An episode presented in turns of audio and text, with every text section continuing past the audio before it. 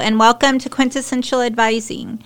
I am Dr. Kimberly Hale, the Director of Academic Advising at Quincy University. The purpose of the Quintessential Advising podcast is to improve students' and families' understanding of academic advising and relating processes here at Quincy University.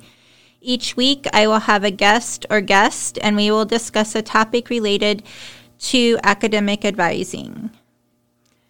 This podcast is meant to enhance the understanding of the academic advising process, not replace academic advising.